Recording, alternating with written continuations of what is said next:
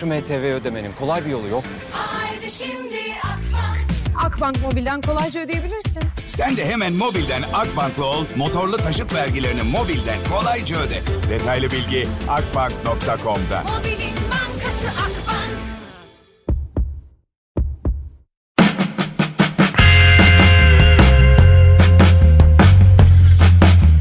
Sesli harfler.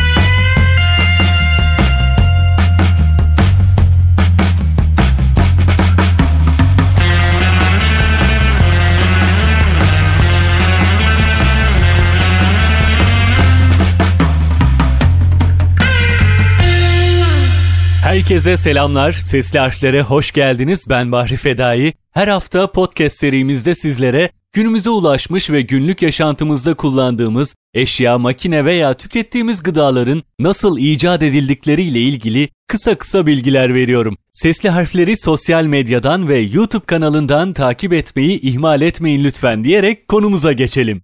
Sesli harflerin bugünkü icat konusu saksafon.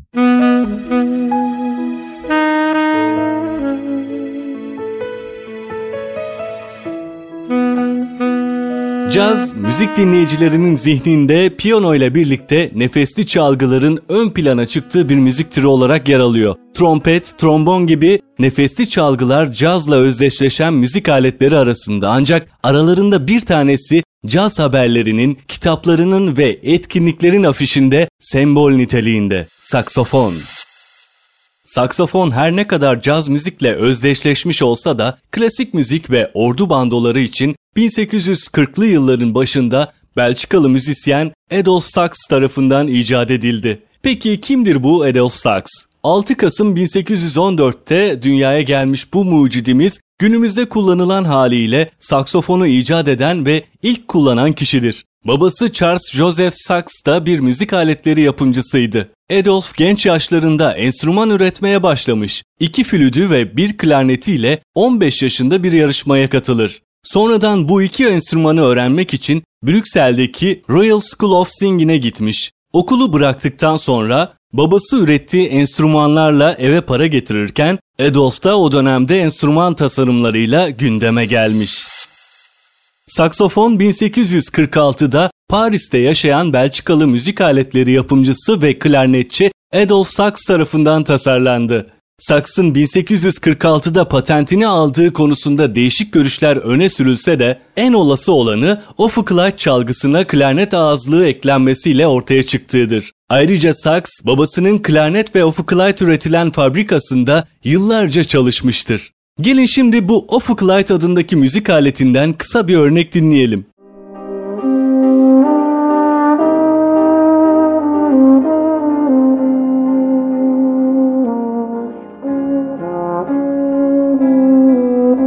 Saksofon klarnetin çalış sistemine çok benzer. Klarnetteki gibi içi yuvarlak ya da dört köşe oyulmuş tek kamışlı ağızlık kullanılır. Tuş sistemi ise aynı olmasa da flüte benzerlik gösterir. Metalden yapılan bir enstrüman olmasına rağmen yapısı ve kökeni gereği bakır üflemeli değil tahta üflemeli çalgılar arasında sayılır. Ve küçük bir not. Saksofon saksın sesi anlamını taşımakta.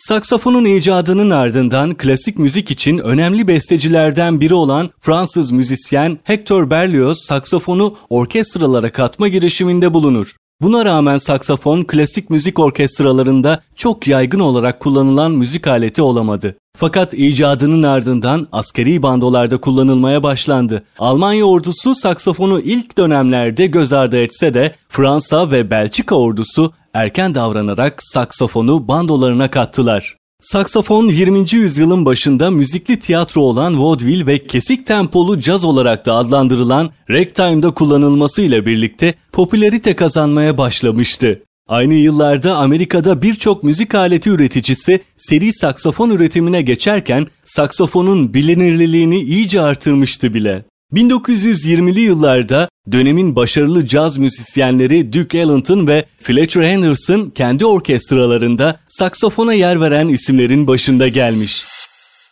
1950'li yıllara gelindiğinde caz Amerika'da ticari anlamda en başarılı müzik türleri arasındaydı. 1950'li yıllarda cazın dönemsel popülerliği sayesinde saksafon sıradan müzik dinleyicilerinin bildiği müzik aletleri arasında yerini aldı. Saksafon, rock, pop, klasik müzik gibi türlerde de kullanılsa da en başarılı saksafon çalgıcıları her zaman caz müzisyenleri oldu. Ornette Coleman, Charlie Parker, Joshua Redman, Sonny Rollins, John Coltrane müzik tarihinin en başarılı saksafon çalanlar arasında. Ve bugün de sesli harflerde konumuzun sonuna geldik. Ben Bahri Fedai. Bizleri sosyal medyadan takip edebilirsiniz. Aynı zamanda her hafta cuma günleri Borusan Klasik'te Sesli Harfler programında icatlarımızdan bahsetmeye devam ediyoruz. Bir sonraki podcast serimizde yeniden yeni bir konuyla sizlerle buluşmak ümidiyle. Hoşçakalın.